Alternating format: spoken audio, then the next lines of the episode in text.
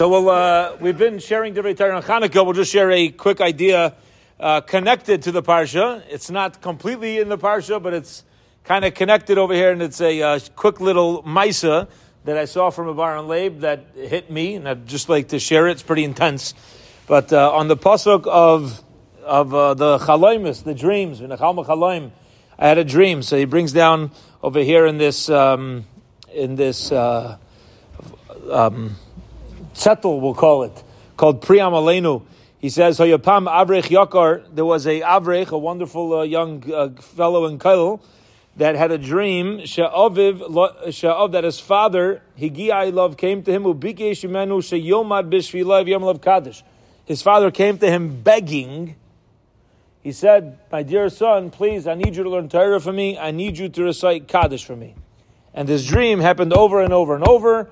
And the son was not a big dream guy. Wasn't a big dream guy, but his father had passed away within the last couple years, and his father is now coming to him begging. So he comes to Rabbi Aaron Leib Steinman and he tells him his dream. And the Rosh Yeshiva, Rabbi Aaron Leib, tells him, he says, Your father's obviously in danger. There's a sakana. And the when a father's in danger, he has to come, and this is his words. Lasai schnorrer eitzel hayaladim.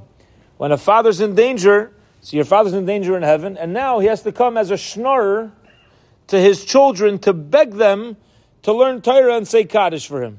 Yeah, it's fascinating expression. So he says to this young man, he says, Eza busha.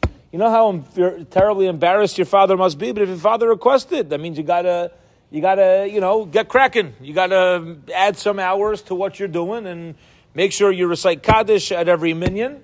And this was his response. Then, here's the story. Rabbi Aaron Leib went into his room and he went to a, a, side room and his family heard him saying to himself, Aaron, Aaron, don't be a schnorr. Live your life while you're here in this world properly so that you don't have to come back and be a schnorrer from your children and beg them to learn for you and down for you. If you're ready in this world now, the, this is uh, you might as well chaperein your time. Uh, your time that's already here.